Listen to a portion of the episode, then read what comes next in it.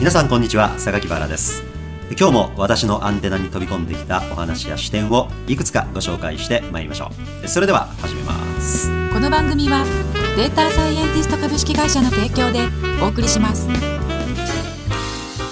なんかね生き物ってうまいことできてるなて感心するのはね、安定に対しても幸せホルモン出るでしょ、はいうん、だけど変化に対しても幸せホルモン出るじゃないですか、はい、あまあ、日本にいるとねもう先ほど申し上げたようにお行儀のいい店員さんが多いしちゃんとしたサービスが多いからあんまりお店行ってめっちゃ腹立つことってほとんどないじゃないですか。でたまにねアメリカ行ったりとかしたら、はい、もう平気であのグラスとかビャーンって投げてくるように置いてきたり 乱暴でしょ、うん、もういちいち雑じゃないですか。それに対して多少ムカつきつつもああいいわ自分アメリカ来たわっていう開放感感じてる自分もいるんですよね。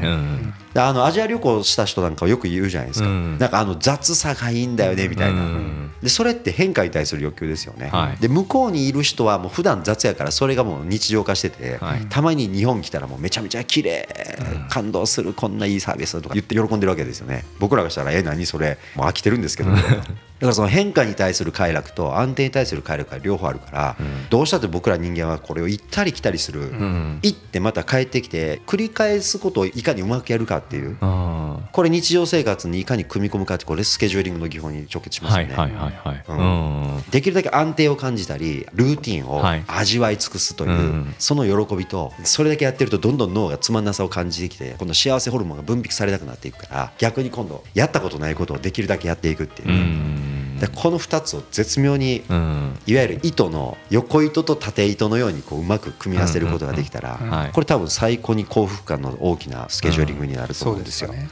最近ふと思ったのが女性は毎月生理があるじゃないですか。生理を基準に気持ちが上がったり降りたりあのちょっと生理前だからどうのとかいろいろあるじゃないですか。割とだから自分の体の中にアンコントローラブルな部分を女性は抱えてることをもう幼少期から認知しててそれとどうじゃあ自分が付き合っていくかっていうことを自然と身につけてるんじゃないかなと思うんですよ、ね、なるほど。で男性ないじゃないですか。だからその周期的に起こりうる何か体の変化のものがないんで基本自分の体がねコントローラブルだと勘違いしがちなんじゃないかなと思うんですよね。なるほど。コントロールに対する期待は高いかもしれないですよね、はい、ところがやっぱりいくつかのいろんな周期で気持ちが上がったりこう降りたりする時があると思っていて例えば睡眠時間とかも長い間取った方がいい時期と短くてもへっちゃらな時期が交互に来てるかもしれない。自分はショートスリーパーですって言ってても4時間でへっちゃらな時期もあれば8時間寝なきゃダメみたいなの本当はその周期があるかもしれない。それになかなか気づかずに日々過ごしているっていうその結果自分の体調とか変化に対してスケジューリングがうまくいってないみたいなところでパフォーマンスが落ちてくるっていうのがあるのかなと思っていて。でだから自分の中の実は周期で今メンタルが落ちてるなっていう時はこういう予定の組み方をしようとかこういう人との接し方をしようとか自分を正しく理解して自分の周期とかを理解してそこにどう予定とその予定の中での自分の振る舞いをこうしていこうっていうのをちょっとこうプログラムしていくと幸福度って上がるんじゃないかなって最近思い始めてるんですよね。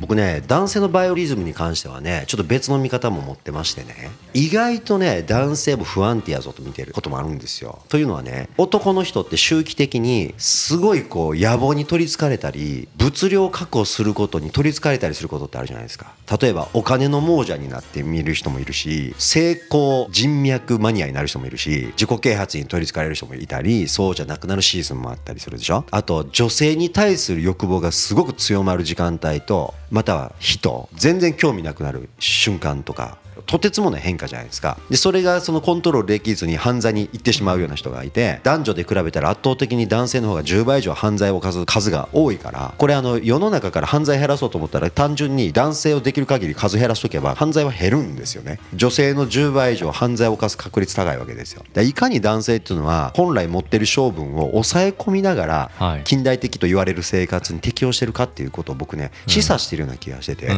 その根幹にあるのは常に男性は乱暴なわけではなく常に男性は女性を変な目で見てるわけではないんですよね。例えばその狩りに行く瞬間はすごくその自分の命の危険もあるから狩りに集中してる。だけど狩りから帰ってきたら急にまあちょっとリラックスして、まあ、違うことに興味を持ち始めたりもするでしょ、だから女性とはちょっと違う周期パターンなんでしょうけれども、男性にもね非常にこう抑えがたい衝動が何度も訪れる瞬間っていうのは1年の中に結構あってそれってどういうふうに抑えてるんでしょうね？抑ええるというよりもなんか自分が A という傾向がある時はこういうことをすると生産性が高いとかなんか私の中では結構ね開く閉じるみたいな表現を使ってるんですよ。開く閉じる。今ちょっと自分開いてるなみたいな。どんどん人に会って広げていきたいみたいな、開いてる開いてる感じがすごい、うん、いろんな人と会ったり,、ね、チャンスがこう広がっていくっていうそういう時は人と会うことも積極的にやってて苦じゃないしっていうそういう時期もあればちょっと閉じるっていうどっちかといえば制限していって深掘りしたいとか時にはもう何もせずにじっとしていたいみたいなその閉じてる時期と開いてる時期っていうのが自分の中で周期的に来てるなと思っていて。で開いてる時は開いてる時固有の行動をし閉じてる時は閉じてる時の固有の行動があってもちろん相手がいる話なので相手とのコミュニケーションの中で開いてる時はこういう接し方かなと。閉じてる時はこういう接し方からみたいなのをいくつか細かく自分の中でパターンを持つようにしつつあるっていうのが自分の中でのポイントなんですけど。問題は閉じつつある時の時期ですよね。自分で分かんないんですよね。分からないもんですよ意外と。あれあれみたいな、はい、あ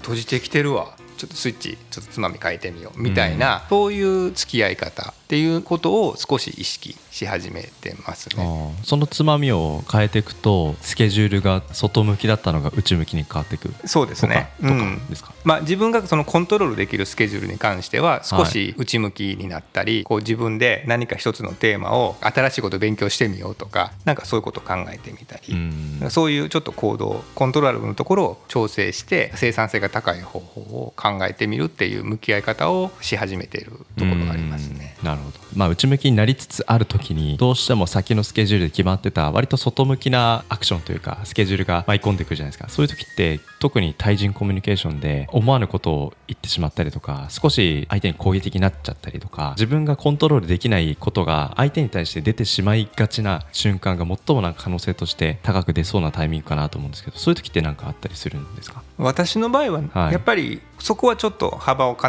ず持たせていて、うん、自分の中で起こる衝動ってあるじゃないですか、うん、極端な話目の前にいる人もなんか首絞めたいみたいな 例えばそういう衝動が突然起こったとしても、うん、その衝動は私はもうアンコントローラブルだと思ってるので昔はそのような衝動が起こった時って結構自分ってちょっと頭おかしいんちゃうかなみたいな。その場でね一番やっちゃいけないこととか思いついちゃうんですよ。ここでこれやるともうめちゃめちゃ怒られるやろなみたいなことを思いついちゃうんですけど、それはもうある時から思いついてしまうのは仕方がないと、諦めてそれを行動に移すかどうかは自分でコントロールはできると思ってるので。選択できるということですね、はい、感情とか思いつきはもう選択外。だからもう諦めるでそういう自分だと受け入れる。で起こったことを自分でコントロールする部分に集中する。だからソッシーの問いで言うと、はい、なんかちょっと閉じてる時期で何かその自分の中でうまくいかないなっていう部分はある程度は経験とか学んだことで対応していく。それでこう社会生活として一応自分が成立してるのかなと思う部分ですね。脳の中ってなんかスーパーマーケットみたいになってる気がするんですよね。めちゃめちゃいっぱい野菜が並んでたり果物並んでたり、調味料があったり調味料あったりもえらい量でしょ、うん、あれ以上に脳の中っていろんなもん僕ら仕入れてしまってますよね、うん、もうそこに収まらない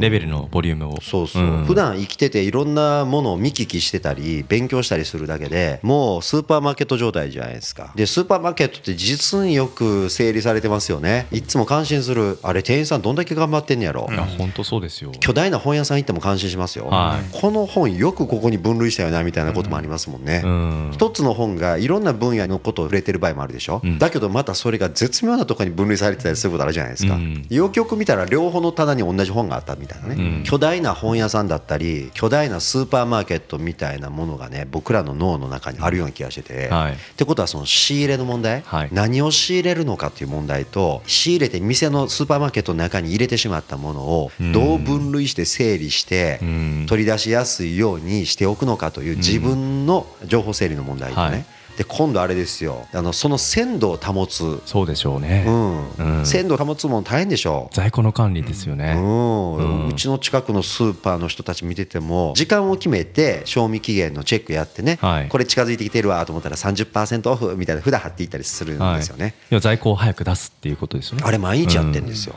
僕ら自分の脳のあの在庫整理とか消費期限チェックなんて毎日2回も3回もやらないでしょ、ス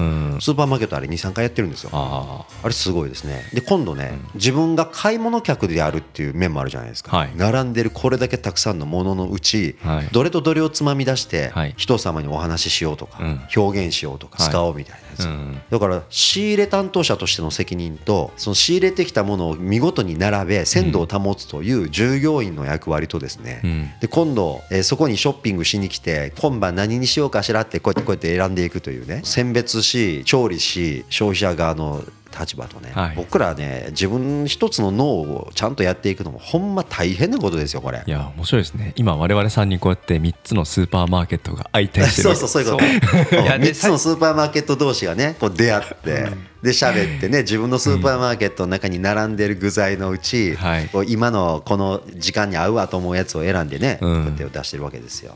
でさらに最近はその外部記憶も結構多いじゃないですか。自分の脳の中で覚えきれないから、そうねパソコンに覚えさせたりとか。したり Google ドライブに入れたり入れたり。昔はまあ紙だったりするんですけど、メモしたりね。メモしたりね。で最近ね私がハマってるのが自炊自炊？自炊と聞いたら何を連想します？ねあの一人暮らしの人が自炊しますって言うんじゃないですからね最近の自炊は、うん、ね、うん、違うんですか？あの本をねあ本で自分で裁断してみたいなやつでしょ？そうです、ね、それ自炊って言うんですって。あそういえばそうで何を今更みたいなネタなんですけど。なんか一周二周ぐらい回って久々に聞いたその本のやつです。スキャンするやつ、ね、スキャンして裁断して。スキャンしてそれをパソコンに覚え込ますあれ私的利用に関しては認められてるんですか？認められてます、はい、なので一時あれが話題になった時は結構それを業者がやって要は横流しするとかそういうのが問題になってかなりだから業者は今淘汰されて逆に一定の個人でやるやり方方だけは、まあ、インターネットでめちゃくちゃ共有されてるんですね。でほぼ自炊に使うスキャナーはこれとか自炊に使う裁断機はこれとか一流の数百冊自炊をしてきた人が間違いなくこれをおすすめするっていうもうデファクトスタンダードの機器が決まってるんですよ。めちゃくちゃ面白いんですけど。なるほど。しげさん iPad Pro 今日持ってらっしゃるじゃないですか、はい、それは自炊の本が溜まっているやつを持ち歩いてるってことですか？でその自炊の本を整理したくてちょっと私があるあのインターネットの参加してるコミュニティで話題になってて、まあ、私がこの人たちも知的な巨人だなと思ってる人たちはみんな同じ方法を取ってたので、はい、まあ、これはもう有無を言わさずこの環境をさっき整えてその後で自分を適合させた方がいいわと思って裁断機とスキャナーと iPadPro 一気に買ってでさあやろうと裁断しようと思ったら自分の部屋に紙の資料が山のようになるんですよね。で例えば父が亡くなった時にお墓の承継を私がする時に、うん、そのお寺からこの書類あの書類っていろいろもらってるわけですよ。うんうんうん、でなんか一応法的にいろいろあって保存しとかなきゃいけない、まあ、保存しとかなきゃいけないっていうのは原本がなくてもいいんですけどもその紙がね一つこうクリアファイルにバサッと入ってるわけですよ。でその横にはこの法人に呼んだ人リストみたいなこう家のプライベートの書類があるじゃないですか。それとはまた別に例えば税務署に出した書類とかなんかいろいろあるじゃないですか。でそういう紙がもうわさーっと溜まってるわけですよね。でこれをそのスキャナーに読み込ましてほぼ見ない書類ですよね。スキャナーに読み込ますとこの紙捨てれるやんっていうことに気づいたんですよ、うんうん、もうそこからひたすらスキャナーにでスキャナーがすごいよくできていて昔のコピー機みたいにこう1枚ずつじゃなくてもうあの最新の OA 機器のあのオフィスにあるようなコピー機ありますよね。もう10枚ぐらいバサッと取り込んでポッとボタンを押したらバサバサバサって読んでくれる。それで両面読んでくれるんですよ。だから数十枚の書類が1分以内に全部電子化されるんですよね。それにはまりだしたら、うん、もうあらゆる紙をこの部屋から撲滅してやろうっていう